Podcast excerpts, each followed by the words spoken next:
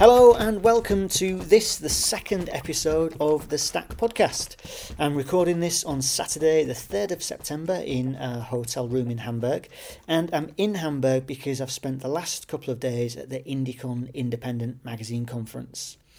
When I was packing my bags to come over here, I sort of almost as an afterthought decided to put my microphone in my bag, and I've grabbed a few magazine makers over the last couple of days to talk to them about the various things that they're doing.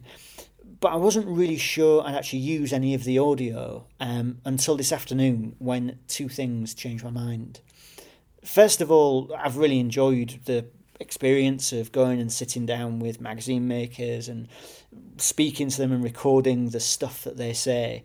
Um, and I hope these short interviews are going to give a, a sense of what went on here. But second, this afternoon I saw Nelson from Lost Magazine give a totally fascinating talk on the emergence of independent magazine publishing in China. Um, yesterday afternoon, he and I recorded an interview down by the lake, which is just near the conference venue. And in it, he touches on some of the incredibly exciting changes that are happening right now. And it made me really want to share his thoughts more widely. So I hope this is going to be a good way to do that. Um, so... Here's the audio uh, from that conversation. It's pretty short, it's only about twenty minutes, but in it Nelson talks about the way mobile phones are revolutionising print publishing in China. Um, he talks a bit about uh, his own move away from advertising to work full-time in publishing and some of the projects he's working on at the moment. I really hope you enjoy it, and if this one goes down well, I'll edit together some more of the conversations I had at IndieCon um, and release them over the coming weeks. Um, but for now, this is uh, Nelson, and I hope you can overlook the funny sounds of rowers and cyclists coming from the lake.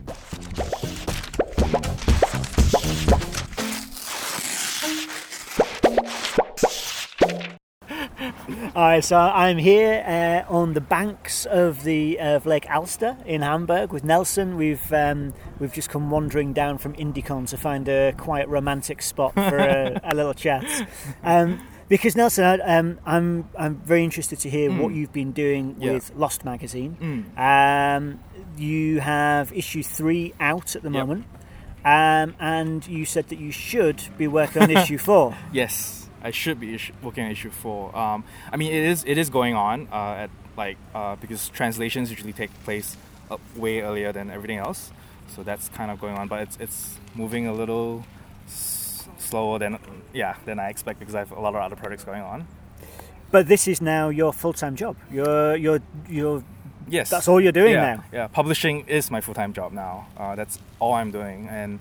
But yeah, so like other than Lost, like I, I'm I'm actually really working on many other projects. That's um, really fantastic. Because so you were working in advertising before. Yeah, yeah, yeah. And and the amazing thing is all that came from doing Lost, doing something that done, didn't make money, and, and, and just people saw it, they got excited.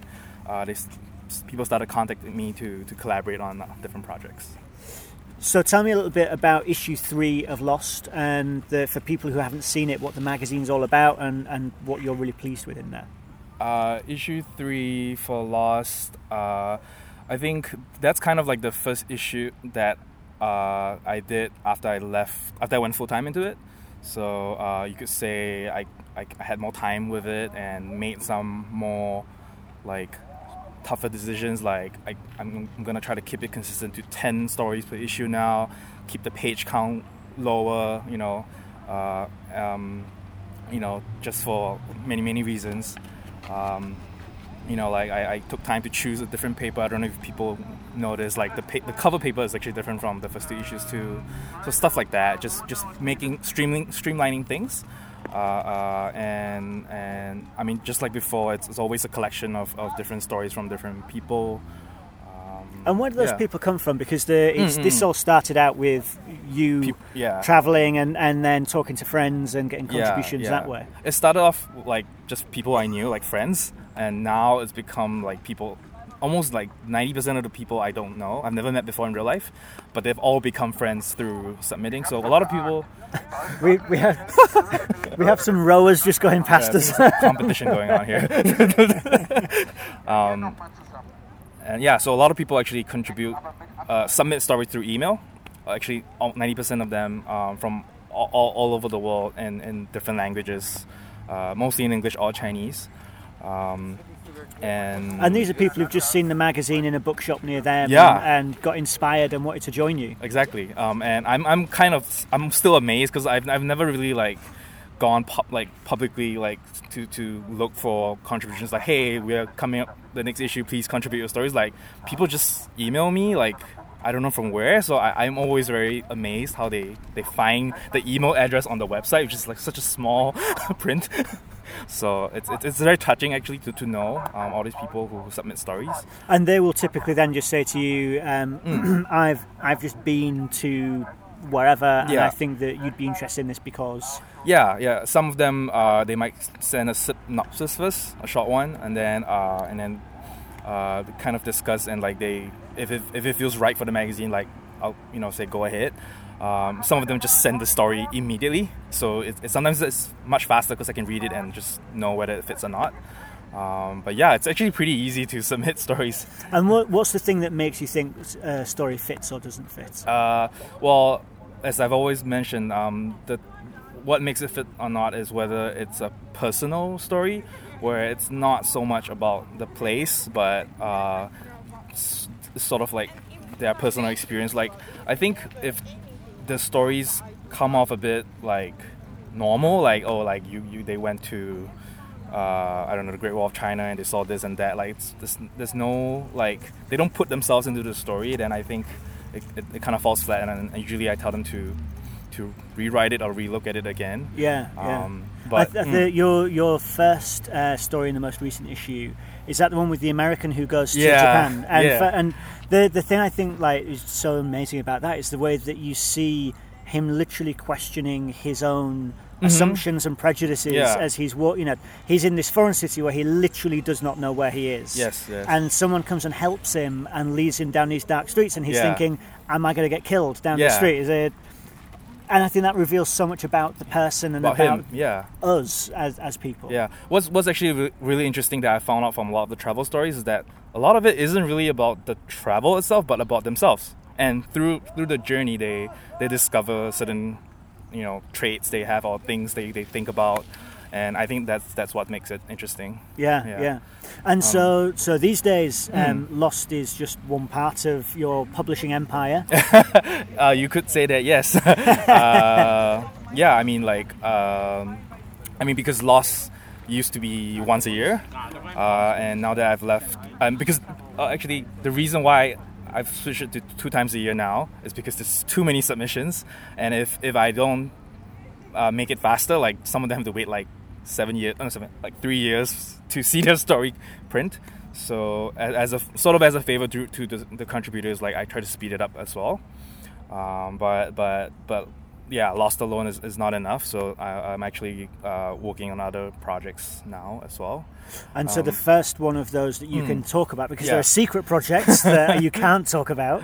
Uh, but the first one you can talk yeah. about is it's, called Brownie. Yeah, Brownie. Yeah, uh, that's actually been going on since January. Actually, it's going been going for the last eight months, um, and that's been a really like a like I've been really happy about the project because uh, I met the, the people behind the brand, uh, and they're really young they, they're really young they're younger than me, and, and they just want to they're just they're a startup, um, and they saw Lost and they they're really happy, and they even have a they actually have a space too. They actually sell Lost in their space, um, and then uh, they just wanted to collaborate with me to create a, a photography magazine. So, uh, so, so like I, I meet them once a week, basically, uh, you know, for a meeting, and then uh, I'm, I'm sort of my role as a, the editor in chief and, and also the designer, uh, and it's not that different from Lost. Like I pretty much like um, uh, come up with everything, the direction for the magazine, and find uh, the the writers or the photographers to to write. Uh, although it's it's way harder than Lost, I would say, because uh, Lost doesn't have a, a theme for each issue, but Brownie actually has a theme for each issue, so we have to actually find stories around that theme. So right. That makes it a lot harder. Yeah. So how many issues in are you on Brownie? How many issues? How many how many issues have you made? One, one, one. Okay, so we're gonna make one. So what, what's the theme of the first one? Uh, it's called Human Connections. Mm-hmm. Yeah, and I guess for the first issue, we, we kind of like uh, we sort of looked at uh, human relationships uh, through photography. Um, and and it, like again, it has ten stories, but it's not. They're not really stories. Like uh, like five of them are maybe like uh, essays where people write about uh, their point of view, uh, and then the other five are like interviews with photographers whose work uh, tell us a little about human connections. Mm-hmm. Um, and we've sort of we broke the magazine down to three sections. Uh, the first section is like uh, is about stories of loneliness. Uh, we call it disconnections.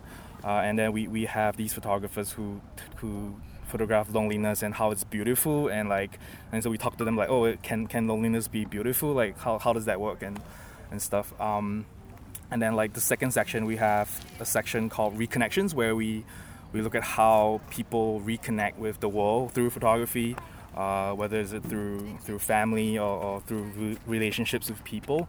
Um, And then the last section uh, is uh, new connections, where we, we talk about uh, new relationships that form because of social media and, and today's technology. So like there's this one article about Instagram and how uh, mothers uh, in Asia, at least, mothers are like taking Instagram photos of their daughters, and and all that is done without without saying a single word. Like it's a ritual almost, and it's kind of just like this weird mother-daughter relationship through social media now. So yeah, so it's it's all that. So like it's it's a photography magazine, but not every story is necessarily about a photographer, but maybe just some take or some insight about photography. And whereabouts yeah. is it? Whereabouts is it distributed? Uh, we're in the process of distributing. I mean, of course, we're starting from China right now, and then slowly we're trying to contact stores in Europe, but it's it's a really slow process right now. So, um, but this is going to be a mag that's out worldwide. Yeah, because yeah, it is. It, I mean, it's bilingual, uh, and that's one of the things that I've always been trying to do, making bilingual magazines. Um, uh-huh. yeah. And so, I guess a big part of the reason why they came to you is because mm. you make a bilingual magazine. They're, they're yeah. with Mandarin. Is it Mandarin? Yeah, yeah. Man- Mandarin English. So, yeah. because that's one of the things that I've always loved about Lost is yeah. the the way you handle those languages. And when you spoke at Q V E D earlier this year, mm. I was very taken by your metaphor of when you talked about them Music. as musical instruments. Yeah, give us give us it again for, oh. the, for the benefit of the listeners. Okay, uh, yeah, as I've always mentioned in Q V E D and other talks, like how uh, uh, designing bilingually, like um, I mean, it's kind of a process that I learned on my own, like how not to uh, give the same weight to both languages because it just comes out very clumsy. So when you think about it in terms of, of a band where someone's playing the guitar and someone's playing the p- the keyboard, and like like you don't want both of them to play at the same time. You want them to complement each other. So uh, one maybe sometimes one instrument takes a spotlight. Sometimes they they harmonize together and, and stuff like that, and they do stuff and have fun. But but they don't get in each other's way. So I think when when we design bilingual stuff, we think of it that way. That really helps, yeah. um, and not try to like make. The both language the same size, and it yeah. makes it makes such perfect sense. But the like there mm. are so many bilingual magazines yeah, that, that do that, absolutely right? do not yeah. do that. yeah, no, but it's, it's it's tough because I'm sure when they do bilingual, they, they want to be fair to both languages. Like, why should I give preference to one or the other? But but I think from the reader's perspective, if you do that, it's just it, got, it just becomes very clumsy. So yeah. it's sometimes better to just give them different weights. Yeah. We now have a helicopter coming very low overhead. Who knew that sitting by the lake was so noisy? um, um, and so yeah. you, you're here. Um, mm. so, so at the moment we, we're having the uh, IndieCon uh, conference, yeah. and on Sunday we have Indie Mag Day, which mm-hmm. is where we get to show some magazines yeah. to people. And you're here apparently yeah. with a very heavy suitcase full I, I of am. magazines. I am. I, I actually didn't bring too many of my own magazines because I, I um. I, I really wanted to show like what's going on on the other side of the globe, and there's just so many interesting publications going on right now.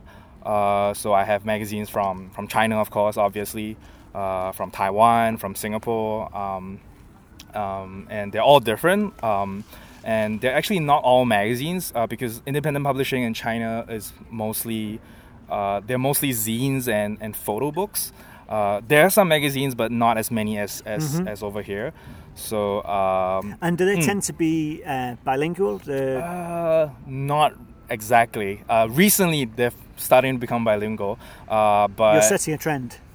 Maybe, but I, I think it's not me, but it's it's more like how the youth in China they're they're very open right now, and they they watch a lot of uh, American drama and stuff, and they're exposed to Western culture. So they they a lot of them actually uh, study overseas and come back to China, and so they believe in making stuff bilingual. Um, and so you, you said there are a few magazines, as in like classic magazines. Mm. So what, what what sort of titles have you brought with you that we would recognise as this is a, a magazine magazine?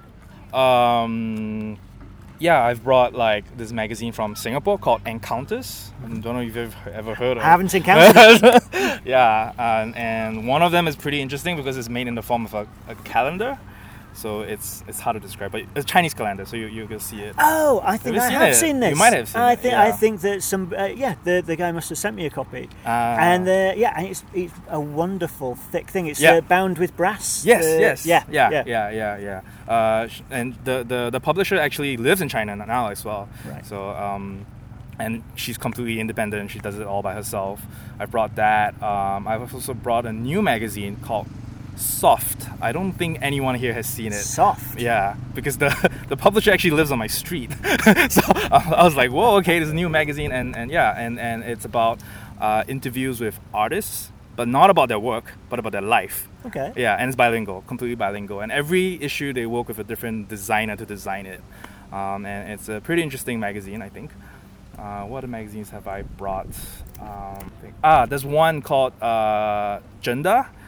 Um, it's it's from Shanghai, although the publisher is Italian, um, and she does a photography magazine. This is I brought her issue two, which is about the human body, and down to the paper. Like the paper is made of like crushed almonds or something, so it's brown and it looks Whoa. like skin. Yeah, and and and yeah, she's since moved back to Italy, but she's still distributing in China independently as well. Uh-huh. So that's that's exciting. But but in, in the book, she she features a lot of Chinese photographers, so that's important. Um, and what, what's mm-mm. the what's the publishing, um, mm.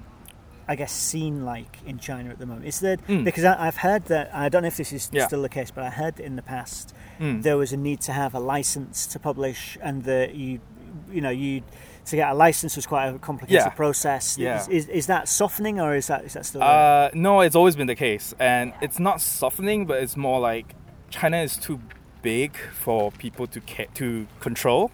So um, uh, a lot of that gets overlooked, or it's just, yeah, I mean, they haven't come down on them yet, so I don't know what's going on. But in any case, um, the scene is definitely improving because about two weeks ago we just had the China Art Book Fair.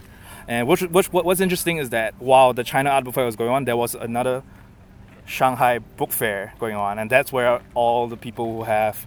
Uh, the license to publish are there. But then all the people who don't have the license are in the China Art Book Fair, which was interesting. They're both happening on the same weekend. Yeah. Yeah. yeah. So there by was, accident? I don't know if it's by accident or planned, but it was just funny. And so you could see the different types of people who went to both fairs. Um, and but but the scene in, in China, I would say, is still very young. And a lot of them are like students, like who haven't even graduated, but they have like four magazines and like printed and stocked in bookstores. Um, and and I, I would say a lot of that has to do with the internet and the mobile phone. Um, and because you mean people are seeing magazines that are published elsewhere in the world and are thinking, I could do that. Uh, that's one of it. And the other thing is because of, of the mobile phone, it's actually a lot easier to distribute in China and set up online stores, which I will talk more actually tomorrow as well. And I mean. At IndieCon, um, in detail, but uh, but the but this this the mobile phone is like anyone with a cell phone can open a store right now. So and when when that happens, like uh, you don't even need to go into a bookstore to sell your magazines. If you have enough fans, like you can you can make it work yeah. basically. Yeah. And, and and that's kind of sparking a revolution in China, I, I feel. And so like last week when I was at uh, the China Art Book Fair, a lot of these like publishers, young kids, like they. They don't even know where, where they're going to sell their book. They just printed like maybe like five hundred copies, and I and I asked them like, so what are you going to do? And like they're like, oh, we will think about it after the fair. but but you know like it, a lot of them will just probably set up an online store and, and, and try to make it work. Um, and I mean that is that's exactly the same as publishing worldwide. I'd say. Yeah. I mean, like you know, people make a magazine because they're passionate and they want to get something out into the world, and then you know they're like they're, they're left with boxes full of these magazines. It's yeah. like, how do I get these in front of readers now? Yeah. So the so so mobile phones in China have has yeah. given people a, a means to sell that stuff. Yeah, yeah, and and a lot of um and even the, the mobile phone is affecting China so much that even in physical stores, you pay with the mobile phone. You you you make orders with the mobile phone. You just go to the store to pick it up. So it's so blur right now. Um, there's that, and then there's also like at the Art Book Fair. I remember I, I met some publishers who only have like three copies of the magazine, and I, and I said I want to buy this, and say okay, I'll print it for you tomorrow. And I'm like okay, like that's amazing. Like how do you do that? How did I do that? I, digital print printing, I guess. Right. Yeah, yeah. yeah. Right. But but, but, the, but the quality looked good, and the... it's okay. It's not so bad. Yeah, mm-hmm. yeah. But it's just like there's all these ways to, to go around the system, and, and so that there's no wastage or there's no like mass printing, so that you know leftovers and stuff. But this it's, it's a great spirit, uh, and a lot of it is is really like pushed by the online uh, uh, mobile phone. Yeah. yeah. And again, this is like it sounds so familiar to me. To like mm. you know. When you, like, you know, a few years ago before independent publishing kind of started to get this identity for itself, yeah. there was such a sense of people who were basically going around the system. Mm. The, you know, because the received wisdom said that you had to print twenty thousand copies yeah. and you had to be distributing W H Smiths and you had to do all these things. And actually, mm. small independent publishers come along and say, well, I don't I don't need to do it like that. Yeah. I can, I can do my own thing. Yeah, yeah. And...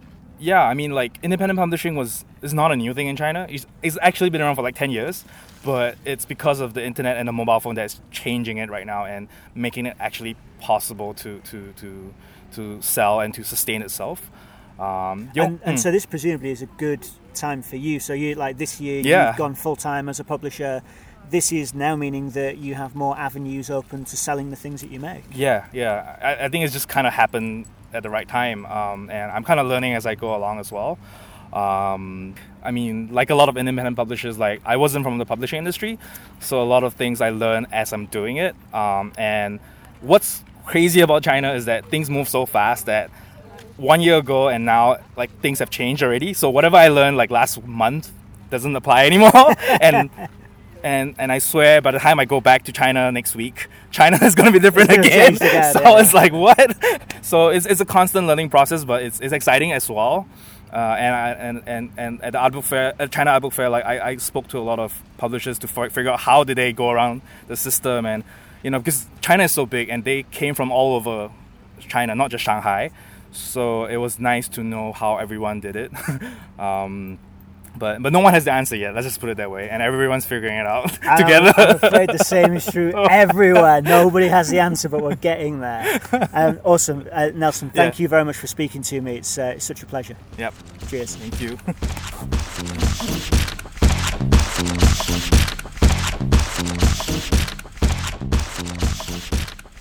All right, that's it for this episode of the Stack Podcast. I'm back in London now, sitting in my kitchen quite late at night and realising it's probably a good idea to record this end bit of a podcast at the same time as I record the beginning bit. I think I'm going to write that down for next time. I'd like to say thanks very much to Nelson for coming down to the lake and sharing his thoughts about publishing in China. If you haven't already seen it, Lost Magazine is a really beautiful piece of publishing and well, it's well worth your time. And I've only had chance for a quick flick so far, but Brownie looks really good too, so keep an eye out for that one. I'd also like to say thanks to Gary at Pika, who is the man responsible for our brilliantly flappy, wobbly new theme music. It's all based on sounds made by magazines, and I totally love it. If you'd like to hear more from them or read about a project, you can go to we are pika dot com. That's wearepika, spelled P Y K A dot com. And so finally, thanks to you for listening. If you'd like to listen again, you can find us on SoundCloud or iTunes. Just search for Stack Live. Or, of course, check the Stack blog to keep up with what we're doing. That's it. It's time for me to go to bed. So I'm going to say good night, and I'll be back soon with another Stack podcast.